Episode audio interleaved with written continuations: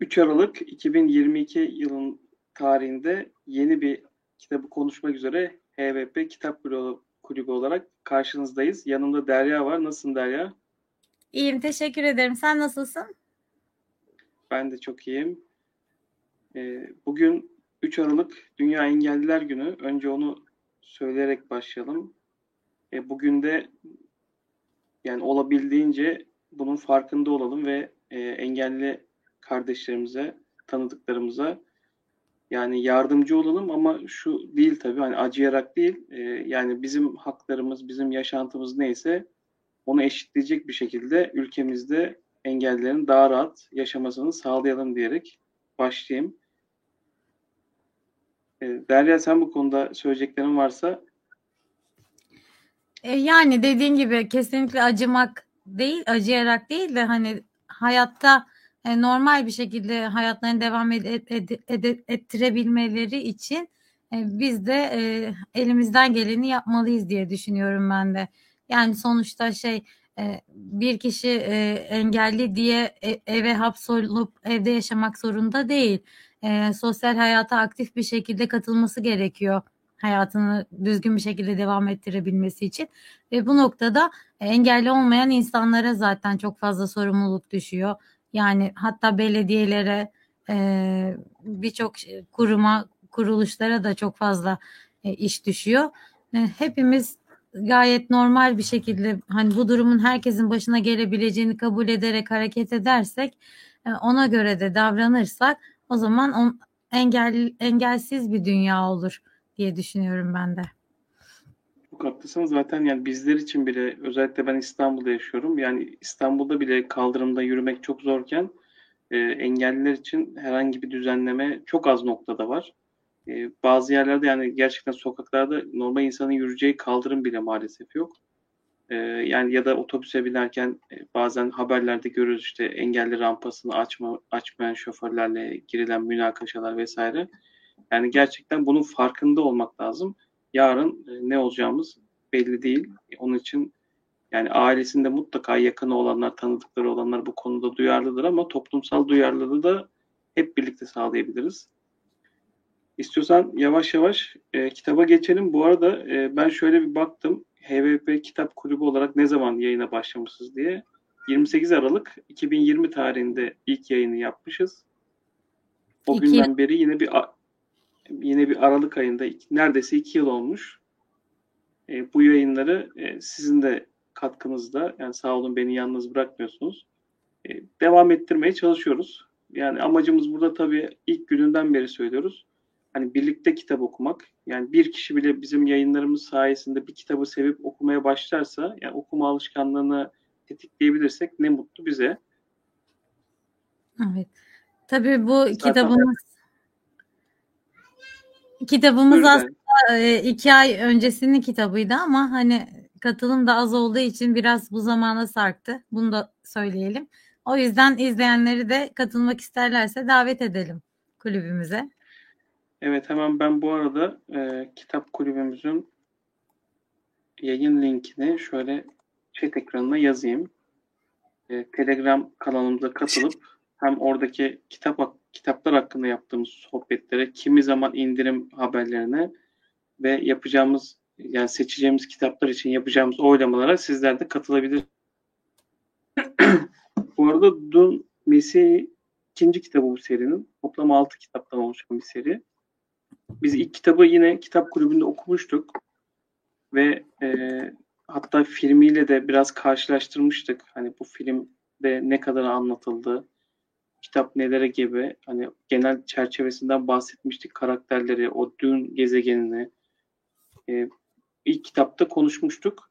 Bu kitabı e, yani aslında kitap serisinin en kısa kitabı 320 sayfalar civarında olması lazım. Nasıl evet, sen okurken 600 sayfa gibi.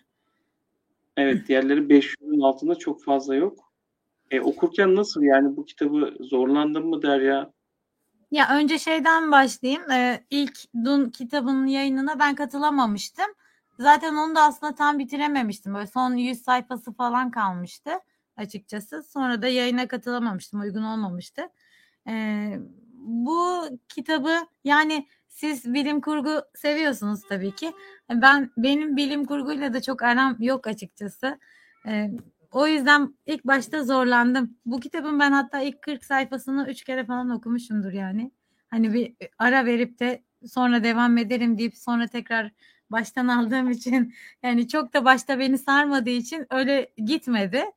Ee, ama sonrasında ilerledikçe işte yani böyle zaten toplamda 290 sayfa falan hani 150'ye falan geldikçe şey oldum. Hani ne olacak acaba bunun sonunda diye. Ondan sonra sarmaya başladı yani. Hani böyle 100. sayfaya kadar pek sarmadı. İşte 100'den 150'den sonra artık ne olacak sonunda diye öyle sarmaya başladı. Belki de benim bu tarzı sevmediğim için böyle de olmuş olabilir diye düşünüyorum. Sen de böyle oldu tabii, mu? ya ben bu tarz çok okuyorum. Yani Hı-hı. sevdiğim bir tarz. Ya ben de çok öyle olmadı ama şöyle seriye ara verdiğim için hani ya acaba ilk kitap nasıl bitmişti diye dönüp biraz baktım. E zaten bu kitap e, o ilk kitabın bittiği yerden yani Paul'un ana karakterimizin muattip ya da imparator olduktan sonraki e, 12 yıl geçmiş haliyle başlıyor. Yani 12 yıl geçiyor imparatorlukta yönetimde. Bazı şeyleri değiştirmiş gezegende.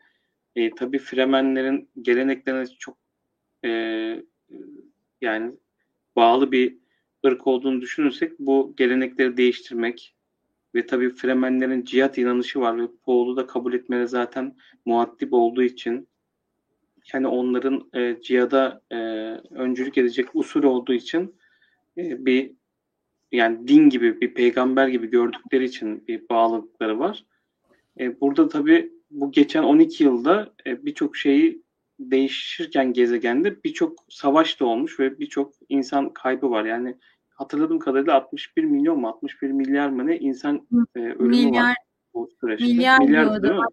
Evet hatta hani e, Hitler Hitler'den falan da bahsediyordu e, insan ölen insan sayısından 6 milyonmuş e, ama burada gerçekten çok büyük bir rakam yani cihat e, şeyiyle diyelim anlayışıyla 61 milyar insanın öldüğünden bahsediyor. Çok yani kaç yıllarına denk geliyor e, bu yazarın kurguladığı dünya? Ya şu an aslında bu farklı bir gezegen olduğu için, farklı bir kurgu olduğu için tam dünya olarak gö- görülmüyor ama yani yazarın yani, yazdığı yılı soruyorsan 69 yılında yazmış. Yani bu kitabı okurken arkadaşlar şöyle de değerlendirsinler. Ya 69 yılında yazılan bir kitabın e, hani vizyon anlamına baktığın zaman tamamen farklı bir gezegende geçen, farklı bir dünyada geçen hikayede teknolojik şeyleri orada kitapta okurken e, bambaşka seviyelere geldiğini görüyoruz. Yani burada bu kitapta e, birazdan bahsederiz. Duncan Idaho aslında bir önceki kitabın sonunda ölüyor mu ölmüyor mu biraz belli değildi. Bu kitapta öğreniyoruz ki aslında ölmüş ve onun anılarını e, bir bedene aktarmışlar ve o bedenle e, Dan, ya Duncan Idaho Paul'un çok yakın bir arkadaşı ve yanındaki kumandanıydı. E, burada görüyoruz ki aslında bugün teknolojik olarak yapılmaya çalışan çalışılan insan beyninin bilinç aktarımı dediğimiz şeyi bu kitapta e, Frank Herbert zaten seneler önce e, bu kurguda belirtmiş, anlatmış bazı şeyleri. Bugün de bununla ilgili çalışmalar işte Elon Musk'ın Neuralink'inden tutun farklı farklı çalışmalarda görebiliyoruz. Yapılmaya çalışılıyor.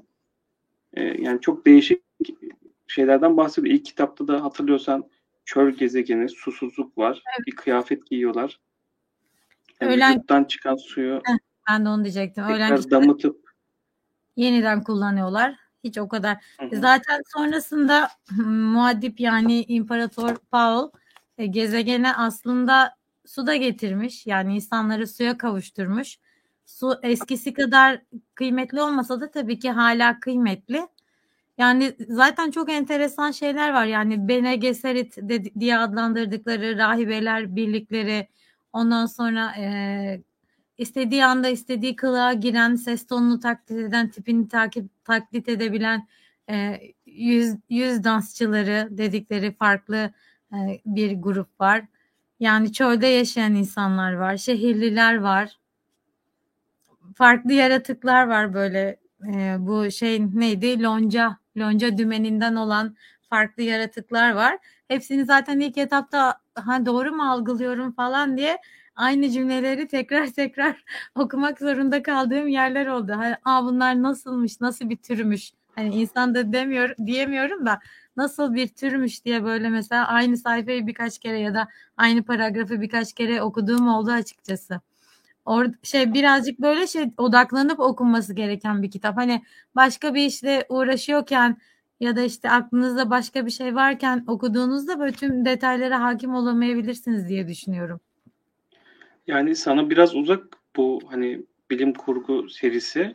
Hı E hı. şimdi dediğin gibi bu gezegene başladığın zaman yani dün gezegene başladığın zaman çok ara verdiğinde oraya dönmek çok zor oluyor. Yani aslında bu Evet. seriyi bir maraton gibi böyle peş peşe okunabilse e, yani o evreni bu sürükleyici hikayeyi bitirip aslında kalkmak lazım. Böyle çok ara verdiğin zaman tekrar dönmek, o karakterleri hatırlamak gerçekten zor oluyor. İlk kitabın sonunda kaynakçı gibi bazı şeyler vardı yani böyle hani e, kimin ne ne olduğunu hatırlayabilmek için dönüp bakmak için hazırlanan bir şey vardı. Tabii ikinci kitapta buna gerek duymamışlar zaten hani ilk kitabın sonunda belirtildiği için. E, ama yani kitap nasıl başlıyor? İşte dediğimiz gibi bu imparator olduktan 12 yıl sonra başlayan bir hikaye ve imparatorluğun aslında yani imparator olmanın o hükmetmenin yorgunluğunu çok net anlatıyor. Paul aslında yıpranmış bir halde. Yani öngörüleri olan zaten hani geleceği öngörülerle görebilen bir özelliği var ki imparator olurken de zaten bu özellikleriyle e, kullanarak insanları çok etkilemişti. Hani bazen hani masal karakterleri olur ya böyle her şeyi kurtarır, her şeyi yapar ama ondan sonrasını hiç çok bilmeyiz yani. Aslında bu kitap da biraz öyle hani ondan sonrasını anlatıyor. Evet kahramanımız var. Tamam istediği yere geldi ama sonrası o kahraman ne hale geldi? Keşke Biraz ondan bu bahsediyor değil mi? Evet ke zaten imparator da kendisi aslında keşke bu cihatı sonlandırabilse hani huzura kavuşabilse diye bekliyor. Tabii ki sevdiği e, yani eşi olmayan ama sevdiği eşi yerine koyduğu e, kişiyle çölde belki de bambaşka bir hayat yaşasaydım diye de düşünüyor. Ama sonuçta onun için kendini adamış insanlar var. Onun yolunda olan bir sürü kişi var. Zaten onlar şey gibi hani bir e, peygamber gibi gördükleri için o ve kız kardeşine e, gerçekten tapıyorlar bu e, yaşayan onların gezegeninde yaşayan e, onlara destek olan insanlar. E tabii ki düşmanları var. Düşmanları da onu zaten bir e, tahta geçebilecek bir varisi olmadığı için sonunun geleceğini düşünüyor düşmanları da birlik olup ona bir tuzak kurup onun bir şekilde sonunu getirmeye çalışıyorlar. Yani pahalı yok edersek zaten bu e, At, Atreides'lerdi değil mi? Evet. Atreides'lerin son, sonu gelecek. E, dolayısıyla da hani bizim hakimiyetimiz başlayacak diye düşünüp bu az önce söylediğim işte yüz dansçıları, rahibeler birliği, işte lonca takımı onlar birleşerek bir plan hazırlıyorlar ve bu planla başlıyor aslında kitap. Ee, senin az önce söylediğin işte bir önceki kitapta öldü mü ölmedi mi belli değil o şekilde bitti dediğin e, yanındaki komutanı işte en güvendiği adamlarından biri olan İdohan'ın öldüğünde bedenini ve ruhunu yeniden bir şekilde canlandırıyorlar ama kendileri yönetecek şekilde canlandırıyorlar. Daha sonra da planları şey oluyor işte o İdoha'yı e, saraya diyeyim kaleye imparatorun yanına sokup imparatorun sonunu getirmek istiyorlar. Bu şekilde Evet başlıyor. hem onu ya onu planlıyorlar. Tabii bu e, yani Hyde diyorlar orada ama bu Hı hı. İdao'nun mentat e, bedende yani hem onun zaaflarını öğrenmek istiyorlar. Yani en büyük zaafının Duncan İdao olduğunu düşünüp e, oradan yanışıp hem öldürüp ya da belki de şantaj unsuru olarak kullanmak için onun yanına almalarını istiyorlar. Plan bu şekilde.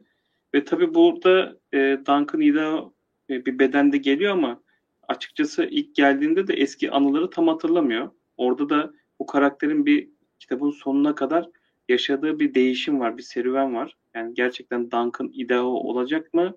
Yoksa e, bir mentat olarak bu bir beden olarak kalacak mı yani tekrar insan haline dönecek mi? Bu kitapta hep bu geçişi de e, sürekli yazar bize hissettiriyor. Bu değişim olup olmadığını ve zaten kitabın sonunu okuduğunuzda bu değişimin bir şekilde e, sonuçlandığını görüyoruz ve kendi de şaşırıyor aslında.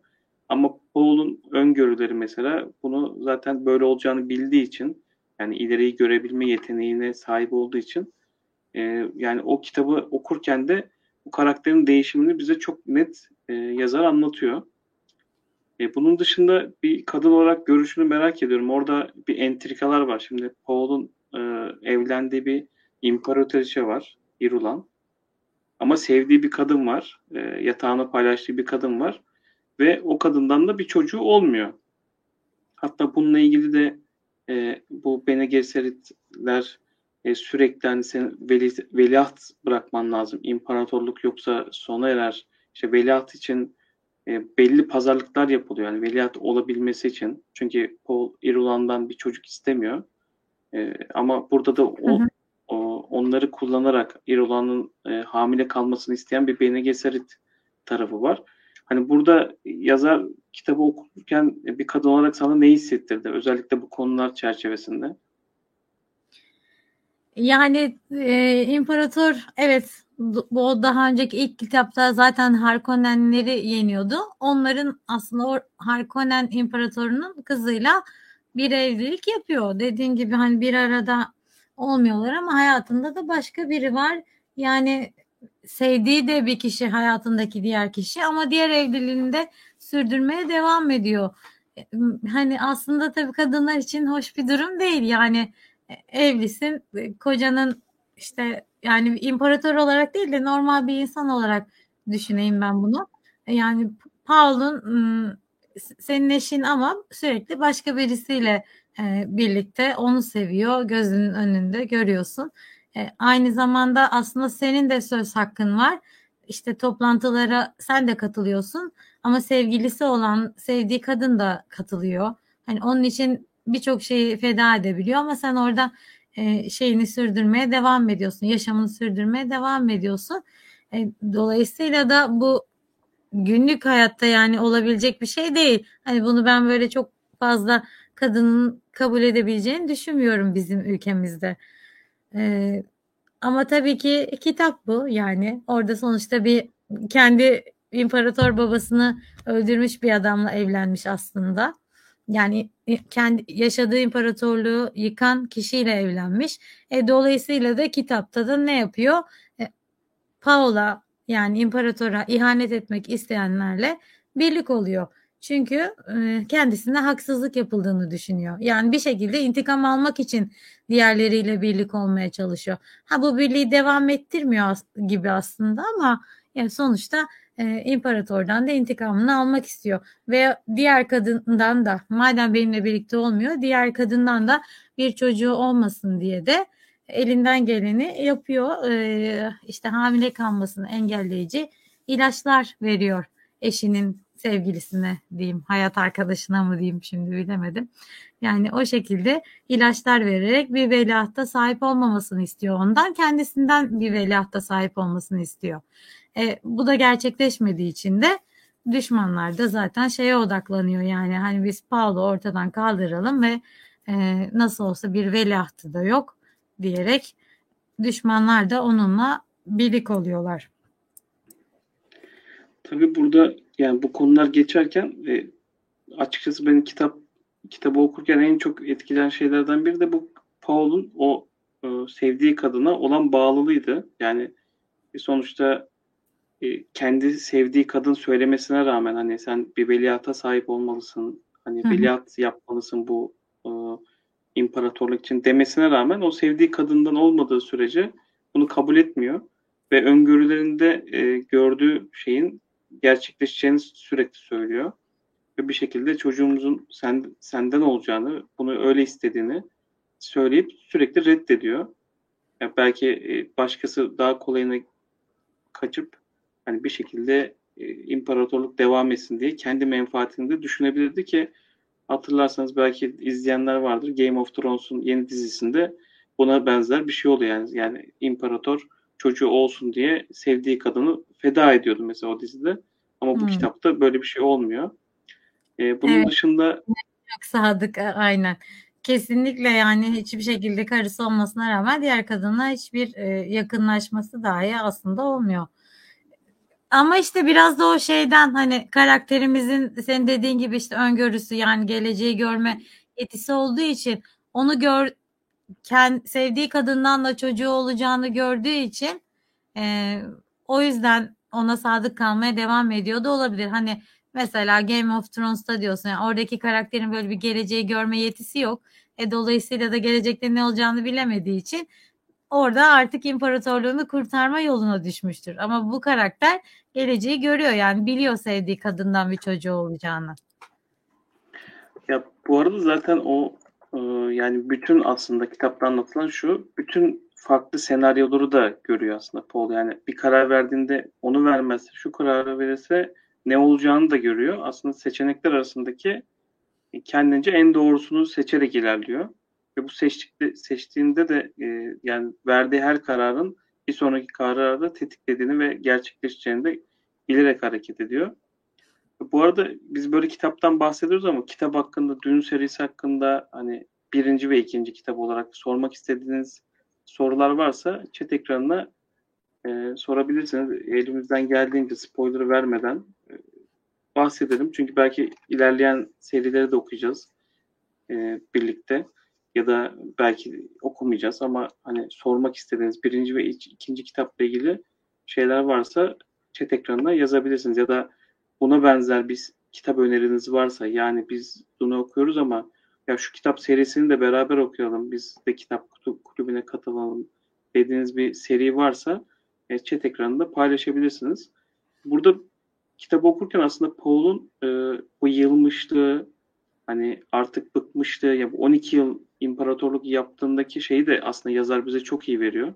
Gerçekten hani bırakıp gitmek istiyor ama yani onun sorumluluğu da omuzlarında olduğu için ve öngörülerinde de birçok şey gördüğü için bunu açıkçası yapamıyor. Çünkü Chani sevdiği kadın da bunu aslında birkaç kere çöle gidelim, çöl bizi e, çağırıyor gibi e, telkinleri de var kitabın içerisinde. E, burada hani Paul'un bir aşamadan sonra bir yaşadığı saldırı sonrası bir patlama yani yasak olan bir bombanın patlaması sonucu aslında gözlerini kaybediyor Paul. E, gözlerini kaybettiğinde o kısmı beni çok etkilemişti kitabın. Hani oraya kadar bilmiyorum ekleyeceğim bir şey var mıydı ama benim hani böyle önemli gördüğüm yerleri anlatarak geçmek istedim. Gözlerini kaybettiği kısımda e, yine de hani öngörüleri sayesinde sanki o anı gerçekten görüyormuş gibi yani nerede kimin durduğunu kimse konuşmadan ya da ne tarafa da gitmeleri gerektiğini Paul'un yönlendirmesi sonrası gerçekten herkes ona hani bir peygamber gibi tekrardan ta, yani inanmaya başlıyor. Zaten öyle görüyorlar ama hani gözlerin yerinde çukurlarında göz olmamasına rağmen e, gördüğünü ve buna göre hareket ettiğini e, görünce gerçekten kitabı okurken böyle bir heyecanlanmıştım ya Allah Allah ya neye evrildi bu adam şeklinde. Bilmiyorum sana da böyle bir etki oldu mu? Tabii ona inananlar dediğin gibi daha da ya enteresan geliyor. Gözleri yok nasıl görüyor falan e, diyorlar. Hatta şey e, karşısında duran kişinin sadece yerini adını değil hani üzerindeki kıyafetin rengini bile söyleyebiliyor. İşte bugün sarı şeyini giymişsin falan diye. Yani o kadar renge kadar her şey aslında o zihninde hayal ediyor. E, yani hayal ediyor demeyeyim. Ta, geleceği gördüğü için öngörüleri yüksek olduğu için hani şey olarak uzuv olarak gözleri olmasa da her şeyi görüyor. İnsanlar ona daha da daha da etkileniyorlar yani. Aslında şey nasıl diyeyim? O böyle bırakıp hani keşke bunların hepsi bitse daha huzurlu bir hayat olsa dedikçe aslında halk ona daha çok bağlanıyor.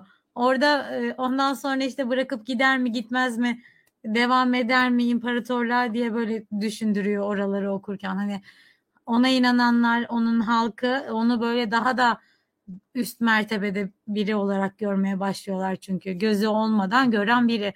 Hatta normalde bu Fremen halkının na gör, halkının yasalarına göre diyeyim daha doğrusu e, görmeyen kişiler çöle bırakılıyorlarmış ve çölde kum solucanları tarafından bir şekilde öldürülüyorlarmış. Ama o imparator olduğu için gözleri olmasa da görebiliyor diye düşündükleri için halk böyle bir şey bile talep etmiyor. Evet talep etmiyor. Tabii kitabın sonunda ne oluyor söyleyemeyelim. Hani evet, gidiyor mu gitmiyor mu, evet. E, imparatorluğa devam ediyor mu tam onları açıklamadan bırakalım. E, bu arada yani bu süreci anlatırken aslında birçok olay oluyor. Yani bir yemek yeme sahnelerin var. Orada herkes aslında maskesini takmış bir şekilde e, rolünü oynarken e, konuşmaları da çok beni etkilemiş. Kitabın böyle daha başı gibiydi. E, o komployu kuranlar aslında ne kadar bağlı olduklarını falan e, Paul anlatıyorlar. Hatta bazı geleneklerini e, Paul kaldırmış. Bunların ne kadar önemli olduğunu falan e, söylemeye çalışıyorlar ama Paul'dan da korkuyorlar. O ilk kitabın girişi biraz o komplodan sonraki kısımda da hani insanların iki yüzlüğünü aslında çok güzel anlatıyor burada katılan yemeğe katılanların iki yüzlüğünü. E, bunun dışında bir de Paul'un kardeşi var. Yani e, Paul'un annesi onu doğurduğu zaman aslında annesinin bilinciyle doğan bir aslında üstün yetenekli bir kız çocuğu da var Paul'un kardeşi. Tabii kız çocuğu diyoruz ama tabii 12 yıl geçtiği için aslında bayağı bir ergen durumu var. Yani bayağı bir büyük e, yani çocuk gibi düşünmesin arkadaşlar. Tabii burada bir de şunu işliyor yazar. Bu yani yine kadınlar üzerinden bir okuma var tabii ama Aliya'nın e, böyle biraz e, Bakireli'nin verdiği e, merak işte e, Duncan ile mesela bir yakınlaşmaları var. E, bir yandan bunu da kardeşi gibi yani Paul gibi e, üstün yetenekli gördükleri için halk e, buna da ayinler yapıyor. Yani aslında tapıyor gibi bir durum var aslında. Böyle toplanıp ayinlere katılıyor Aliye. Paul bunlara çok fazla katılmayı sevmiyor. Biraz görünüp kaçıyor ama Aliye bunlara katılmayı da seviyor. Hani or, onun üstünden de biraz aslında yazar e, bir şeyler anlatıyor bize. Çünkü serinin ilerisinde Aliye çok çok önemli bir e, noktaya gelecek e, kitapların devamında. Diğer e, kitaplardan hiç okudun mu sen serinin devamından? Biraz okumaya başladım ama yani o tarafı çok anlatmayayım. Hı hı. Kitap Yok, çerçevesinde hani, Aynen bunu e, şey sonundan mı çıkardın yoksa okudun mu diye şimdi sonunu söylemiyoruz ama o yüzden merak ettim. Sonundan mı çıkardın? So, yani bu kitabın sonunda da aslında e, hani belli oluyor çünkü orada e, Aliye'ye bazı şeyleri söylüyor Paul zaten. Hani ben böyle böyle bir durum olacak. E, hani kontrol sende gibi biraz bırakma durumu da var aslında kitabın sonunda. Tabii orada hani dediğim gibi Duncan Idaho'nun rolü çok önemli. Çünkü onu e, bir komplo aracı olarak e, Paul'un yanına veriyorlar ama e, orada tamamen e, aslında Duncan onların e, bir silah olmaktan çıkıyor. Aslında orada kullanılan bir karakterken aslında güvenilir bir karaktere evriliyor kitabın devamında. Evet. Orasını da ben çok beğendim. Eski haline geri Yani şeyle yaşadıklarını hatırlayarak e, geliyor mu sesim? Geliyor geliyor. Ha, yani o Duncan karakteri işte o kaleye geldikten sonra eski anılarını böyle arada bir zihninde bir çakma şeklinde yani eski anı, anılarını eskiden hissettiği duyguları yaşayarak eski haline yani yeniden bir insana e, dönüş mücadelesi var zaten. E, işte dediğin gibi Alia ile de zaten aralarında farklı bir güven oluşuyor. E, yani aslında tabii ki burada şey daha ilerlemeyeyim sonuna doğru gidiyor çünkü konu sonunu da söylemek istemiyoruz ya. Şeyi soracaktım ben sana. Yine kitapla bağlantılı ama mesela sen böyle Alya gibi işte e, Paul gibi geleceği görebilmek, e, öngörülere sahip olabilmek ister miydin? Ya aslında hani bu kitabı okumadan önce isterdim. Ama bu kitabı okuduktan sonra aslında o Paul'un yılgınlığı, o yorgunluğu gerçekten biraz korkuttu insanı. Hatta e, YouTube'da Hı. bugün dolaşırken işte Frank Herbert'ın eski röportajlarından birine denk geldim. Böyle 3 dakikalık, 4 dakikalık bir şey. Arkadaşlar e, yazarsa zaten çıkar. Yani orada röportajı yapan adam da şunu soruyor. Hani siz bu kitabı yazdığınız dönem olarak hani e, sonuçta Amerikan halkı için soruyor tabii bunu. Yani oradaki hükümetle alakalı mı yazdınız yani? Çünkü orada şöyle bir şey söylüyor yazar. Yani bize tamamen e, hükümetimize güvenmemiz bekleniyor. Ama işte verilen kararlarda işte o zaman Dixon herhalde başkan. Dixon'la alakalı bir şey söylüyor adam. Yani gerçekten güvenmeli miyiz? Biraz sorgulamalıyız gibi bir şey söylüyor. Aslında burada da yani 61 milyon insanın ölümüne varan bir cihat şeyi var. Hani oğlum. Yani bu kadar insanın da evet geleceği görüyor. E, gelecekte bunlar var. Bunları da yapması gerektiğini biliyor ve yapıyor. Ama onun ağırlığıyla 12 sene sonra tamamen bitmiş bir hale geliyor. Yani böyle bir geleceği insan ne kadar görmek ister ya da kaderinde bunlar varsa görmek ister, ister misin? E, açıkçası ben istemem yani. Bu kitabı okumadan önce yani aa ileride ne olacağını bilmek, işte ona göre yaşamak çok güzel bir fikir gibi geliyor ama bu kitabı okuduktan sonra fikrim tamamen değişti. Bilmiyorum sen ne düşünüyorsun bu konuda? Ya zaten Paul çok detaylı görüyor yani karşısındaki insanın hani kıyafetinin rengi ne kadar bu kadar geleceği görüyor ya o çok korkutucu gerçekten. Ya hani böyle belki belli başları şey, şeyleri görmek istersin. Ne bileyim hangi tarihte çocuğum olacak ya da işte ne zaman şunu yapacağım falan ya da kaç yaşında öleceğim. Belki bunları bilmek isteyebilir insan ama yani o da iyi olmayabilir gerçi. Sonuçta her şey ne bileyim ne zaman öleceğini bilmek de iyi değil aslında. Şimdi şu anda karar verdim buna.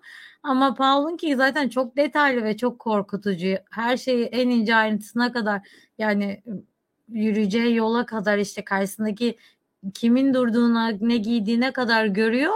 Gerçekten 12 sene iyi bile dayanmış bence. Zaten çocukluğundan beri hani imparator olmadan çocukluğundan yani ilk kitaptan bildiğimiz için söylüyorum. Çocukluğundan beri geleceği görüyor, öngörüyor bir şeyleri ama artık bir de böyle hani senin de dediğin gibi birçok insanın ölü ölmüş, onun sorumluluğu var üzerinde farklı şeyler var. Bunlar olmasa bile yani bu kadar detaylı geleceği görebilmek çok sıkıntı olur. O yüzden bence Allah bize böyle bir yeti vermemiş. Yoksa gerçekten herkes e, işte bir 15 dakika sonrasını, yarım saat sonrasını bilse sıkıntı olabilirdi yani. Ya da karşımızdakinin düşüncelerini falan okuma gücümüz olsaydı o da sıkıntı olurdu diye düşünüyorum. Ya işte hani bu tarz kitapları okumak biraz bunları böyle sorgulamaya sebep oluyor. Yani onun için aslında ben biraz seviyorum okurken hani ya ben olsam diye düşündüğüm Hı. zamanlar da oluyor. Hani böyle çünkü yazıldığı zaman olarak bakarsan yani 70'lerde işte 50'lerde falan yani bunları hayal edip düşünmek bile yani bir kitap okuduğun zaman sana bunları hayal ettirmesi gerçekten çok e, anormal bir durum yani çok yani günün ötesinde bir durum.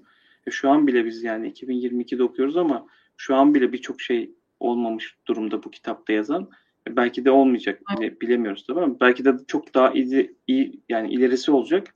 Biz bizden sonraki yaşayan nesiller e, hani bunu görecek ama hani bunları hayal ettirmesi bilim kurgu serilerinin aslında çok güzel. İşte Asimov'un kitaplarını okuduğunuz zaman da böyle ya da e, Yüzüklerin Efendisi serisini okuduğunuz zaman bambaşka bir evren hakkında e, hayaller kurmaya başlıyorsunuz. O evrenin içine giriyorsunuz. Dün, dün de aslında Dün serisi de e, bunları size yaşatan bir kitap serisi. Ben herkese aslında tavsiye ediyorum. E, biraz kitapları kalın kalın ama gerçekten o ayrıntıyı sıkmadan veriyor bence. Çünkü biz herhalde okuduğumuz en uzun kitap e, Dune olabilir. Hani bu e, evet. iki yıl içerisinde. Herhalde toplam 16 kitap falan okumuşuz. Yani son aylarda böyle biraz sarkmalarımız olduğu için 2-3 ayda bir bir yayın yaptığımız için yani 500 ya da 600 civarında bir sayfaydı ilk kitap. Yani şu an e, biz iki kitap birden neredeyse 900 sayfa bir dün kitabı okumuşuz. Aslında 900 sayfa dediğin gibi böyle gördüğün zaman tuğla gibi gelir ve okuması göz korkutur. Ama ok- okutabiliyor yani gerçekten. Çok da ben bu kitapta da çok sıkılmadan okumuştum. Sen mesela bu serileri okumayan bir insan olarak bile yani iki, iki kitabı bitirdin şu an. Yani evet, zaten e, şey ikisinin arasında dediğin gibi zaman olmasaydı belki bunun da başı bana sıkıcı gelmezdi. İki kitabın arasında bayağı bir zaman var. O yüzden buna yeniden başladığımda Aa, bu nasıldı, şu nasıldı, bu karakterler nasıldı falan diye düşünürken orada bir işte dedim ya o kırklı sayfaları falan üç kere falan başa dönüp okudum yani. Ama sonrasında hani böyle yüzden sonra hele 150'den sonra gerçekten ne olacak ne olacak diye ha, o şekilde hızlı hızlı devam etti.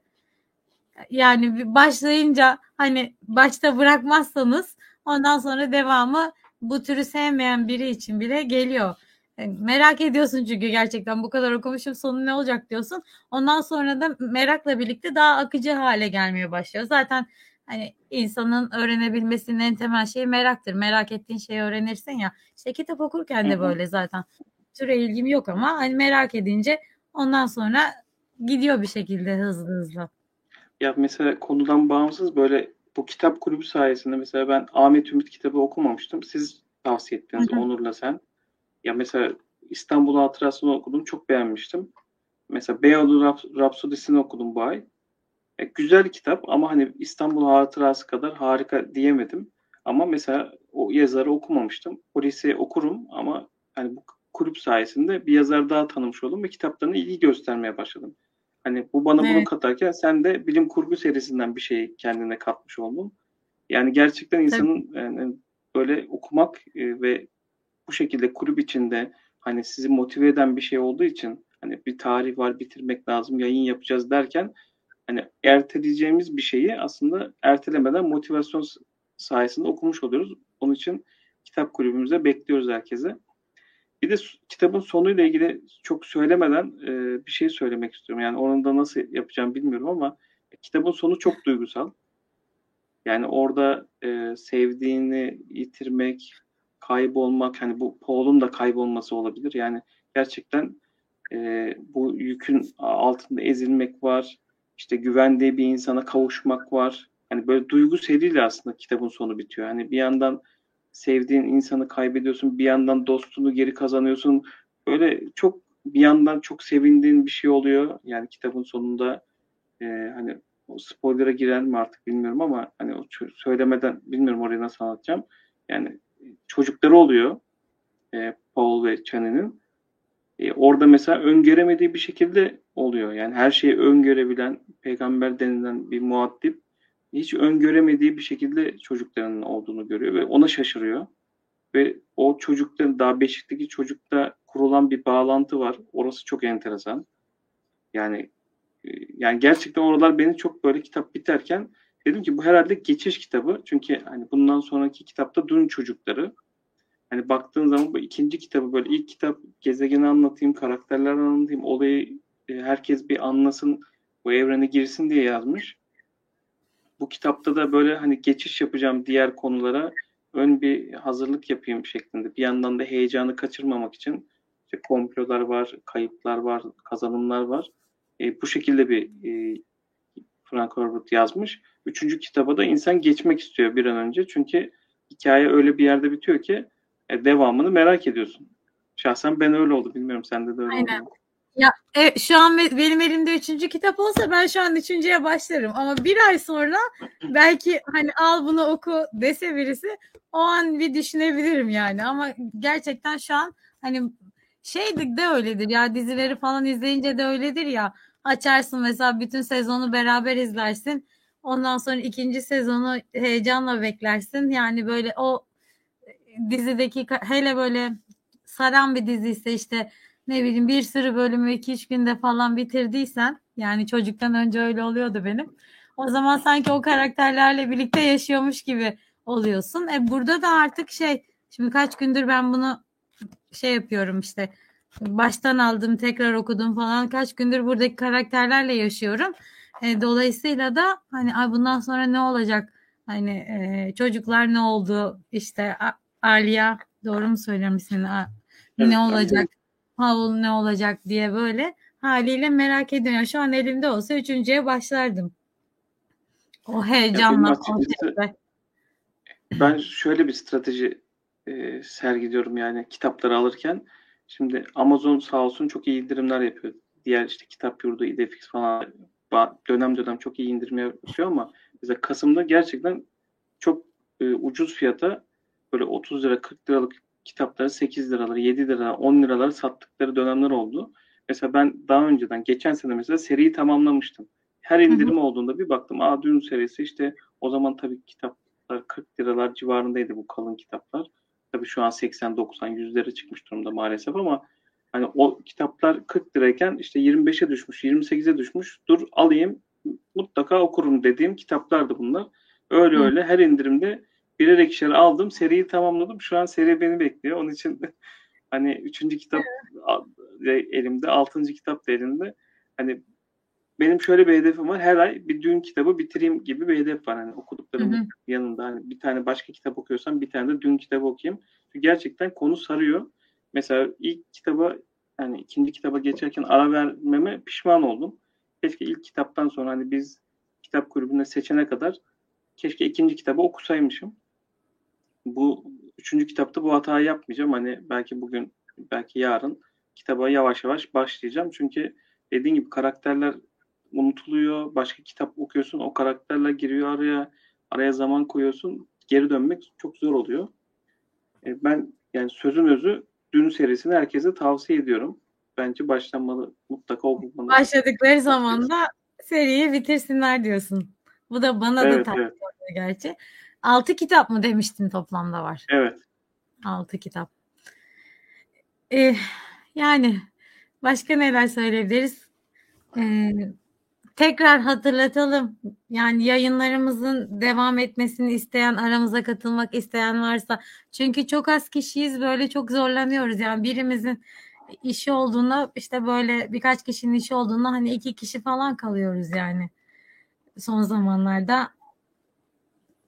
Evet o, o konuda çok haklısın. Ya tabii hani bu yayınlar şöyle de devam edebilir. Yani aramızdan bir kişi okuduğu bir kitabı yani yıl ayın sonunda tek başına da anlatabilir. Yani hı hı.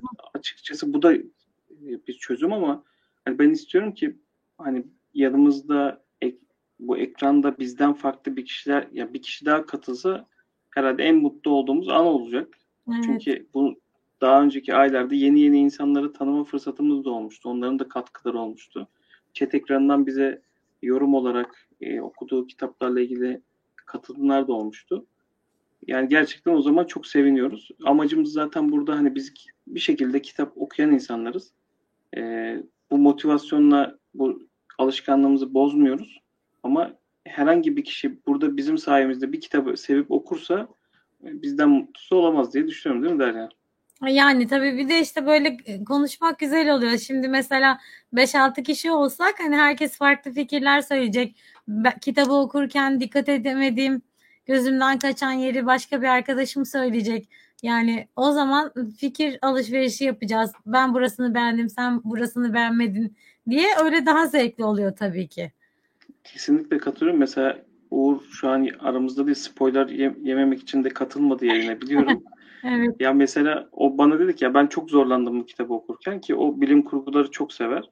Hani neden kitabı zor okuduğunu ben burada Uğur'dan öğrenmek isterdim. Neyi sıktı acaba? Hani biz bu kadar hı hı. E, sürükleyici bulurken o neyi beğenmedi? Bunu da konuşmak güzel. Sonuçta farklı fikirleri duymak insana bir şeyler katıyor. E, bu kitapla ilgili ekleyeceğim bir şey yoksa e, benim bir kitap tavsiyem olacak. Ondan sonra istiyorsan yavaş yavaş yayını kapatalım. Tamam. Şimdi biz böyle farklı farklı kitaplar okuyoruz ama e, Mert Başarın'ı YouTube kanalı da var. Takipte ediyorum. E, Küçük İşler Büyük Özgürlükler diye bir kitabı var. E, bunu da sağ olsun Burak arkadaşım bana verdi. Ben de almak istiyordum ama onda olduğunu duyunca dedim ki ver bir okuyayım. Eğer hani beğenirsem bunu başucu kitap olarak yine yanıma alırım. Bu kitapta ne anlatılıyor arkadaşlar? E, nasıl tasarruf yapılır? Yani aslında parayla ilgili bir kitap ve e, Mert Bey'i takip ederseniz Twitter ve YouTube'da gerçekten çok iyi tiyolar da veriyor, veriyor yani. Tiyo derken hani şunu al bunu sat şeklinde değil ama e, finansal özgürlüğünü insanın nasıl yapabileceğini anlatıyor ve kendisini nasıl başardığını, geçmişte yaşadığı tecrübelerini bu kitapta çok güzel anlatmış. Gerçekten okumak yani finansal e, şeylere yaklaşımımızı tamamen değiş, değiştiriyor. Çünkü biraz matematiğini de anlatıyor. Yani para nasıl kazanılır, nasıl tasarruf yapılır, nasıl yatırım yapılır. Özellikle günümüzün en büyük sıkıntısı e, hani malum her şey yükselen bir ülkedeyiz. Enflasyon tavan yapmış durumda. Ve bununla, bu zamanlarda nasıl e, e, yap, yani kazandığımız, zor kazandığımız parayı nasıl e, yatırıma çeviririz ve nasıl e, paramızı hem koruruz hem arttırırız anlatıyor. Aslında çok basit şeylerden de bahsediyor. Yani kısaca böyle birkaç tane aklıma gelen şeyden bahsedeyim. E, burada hep e, bize büyüklerimizin dediği damlaya damlaya göl olur felsefesini tekrar bize hatırlatıyor. Çünkü baktığımız zaman etrafımızdaki her şey tüketime odaklı. Biz her şeyi tüketelim, kredi kartı olsun, işte alalım, harcayalım, harcadık da kazanalım gibi bir durum var. Ama mesela bir örnek söyleyeyim kitaptan. Çok fazla örnek var ama mesela bir arkadaşınız çağırdı. O gün hastasınız, gidemediniz. Diyor ki o, o gittiğinizde harcayacağınız parayı e, gittiğiniz gibi farz edin ve kenara işte altın alın, emtia alın. Yani kenara atın. Hiçbir şey yapamıyorsunuz. Bankaya şey kumbaranız olsun. Kumbaranızı atın. Orada ne kadar biriktiğini göreceksiniz diyor. Tabii onun farklı yaklaşımları da var. Yani Türk lirası olarak mı atmak lazım? Dolara atmak lazım? Dolar atsam bile aslında yanlış yaptığını anlattığı yerler var. Ee, onun için bu kitabı mutlaka okuyun. Yani bugün bir arkadaşım ev almak istiyor mesela. Ev alacak parası yok ama diyor ki kitapta sen bu e, elinde mevcut olan parayı işte git küçük bir arsa al. E, yarın o değerlendiği zaman senin alacağın eve maya olur şeklinde. E, böyle tavsiyeleri var ve örnekleri de var. Yani yaşadığı örnekleri de anlatıyor. Gerçekten insanın biraz bakış açısını değiştiriyor. Bize anlatılanlar çok farklı bir şekilde yorumladığı için. Özellikle bu kitabı yeni bitirdim. Daha bugün bitti. Herkese tavsiye ederim. Bir baksınlar. E, paraya ve finansal yatırıma mi? Yani mesela hani sosyal hayattan tamamen uzaklaşarak bir e, para biriktirme, yatırım yapma değil herhalde değil mi? Hayır hayır öyle bir şey yok. Yani Hı-hı. Şunu söylüyor. Diyelim ki ben e, bir iş teklifi aldım. iki katı para alacağım. Hı-hı. Diyor ki benim küçükken bir amcam vardı. Kendisi işte e, yani gayrimüslimdi. Bana verdiği tavsiye şu diyor. Evet al, geçebilirsin o işe. Ama geçtiğin zaman sanki şu an nasıl yaşayabiliyorsan, hayatını idame ettiriyorsan o şekilde yaşa ve aldığın fazla parayı e git diyor bir tarafta biriktir. Yani git diyor ev al diyor, git diyor arsa al diyor. 10 e, sene sonra o aldığı arsayın ne kadar değerlendiğine inanın. Mesela bir örnek şimdi aklıma geldi. Bozcaada'ya yemek yemeye gidiyorlar. E, ve cebinde 50 doları var. Yemek yerken zaten harcadığı para da o zamanlar için 50 dolar falan gittiği zaman diyor ki ben buradan bir arsa almak istiyorum. Buranın muhtarı falan var mı diyor. Tabii Bozcaada'nın bilinme, bilinmediği zamanlardan bahsediyorum. Hı. Ve gö- götürüyorlar böyle dağın başında bir arsa gösteriyorlar. Oradan dönüşte 50 dolarlık bir arsa alarak dönüyor. Ve onu yıllar sonra 20 bin dolara satıyor. Yani yani ama burada bu, bu ufak ufak e, nüanslarla anlattığı şeyler bunlar aslında. inanamazsınız yani buradan e, bu paranın nasıl bu bu hale geldiğini, evrildiğini e, yaşayarak, yaşadığı örnekleri vererek anlatıyor. O zaman da diyorsun ki ya biz de yapabiliriz yani niye yapmayalım? Bizim burada birçok yerde öyle de e, Edirne'de de öyle. Yani de, deniz kenarı olan yerler işte Enes, Erikli, Saros Körfezi, Erikli'de Keşan'a bağlı. E, orada işte mallar bölüşülürken zamanında kızlara hep şeyi vermişler. Buralar verimli değil diye sahil taraflarını vermişler. Ondan sonra tabii ki işte yazlıklar falan yapılmaya başlanıp işte bu evler, o oralar değerlenince hep kızlar zengin olmuş. Onlar öngörememişler işte tarlaları kendileri almışlar içeride kalan yerleri. Hani şu anda bir yazlık almaya gitseniz yani orada bir buçuk milyon iki milyon falan yani o şekilde ki 5 sene öncesine kadar bu paralarda değildi. 250 bin falandı yani biz 5 sene önce falan bir bakmıştık. O zaman alamamıştık. Şu anda yani 1,5 milyon 2 milyon olunca hani biz de o zaman öngörememişiz diyorum. Onlar o zaman öngörememiş. Biz de bugün öngörememişiz yani. E, tabii gerçi devlet memuru olunca da hani belli şey oluyor da gelirim belli işte kesintisi belli hani ama yine de bazı şeyler e, öngörülebilirmiş yani. Edirne'de mesela normalde e, şehirler işte batıya doğru genelde genişler ama Edirne'nin zaten batısı Yunanistan, Bulgaristan olduğu için yani sınır kapıları bizim şehrimiz de doğuya doğru genişliyor.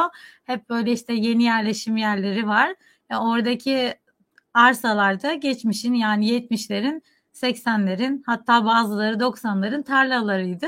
E, mesela bizim dedelerimiz de ne yapacağız oradaki tarla deyip almamış. Ama mesela oradan tarla alanların torunlarının şu anda hani 7-8 tane dairesi var yani.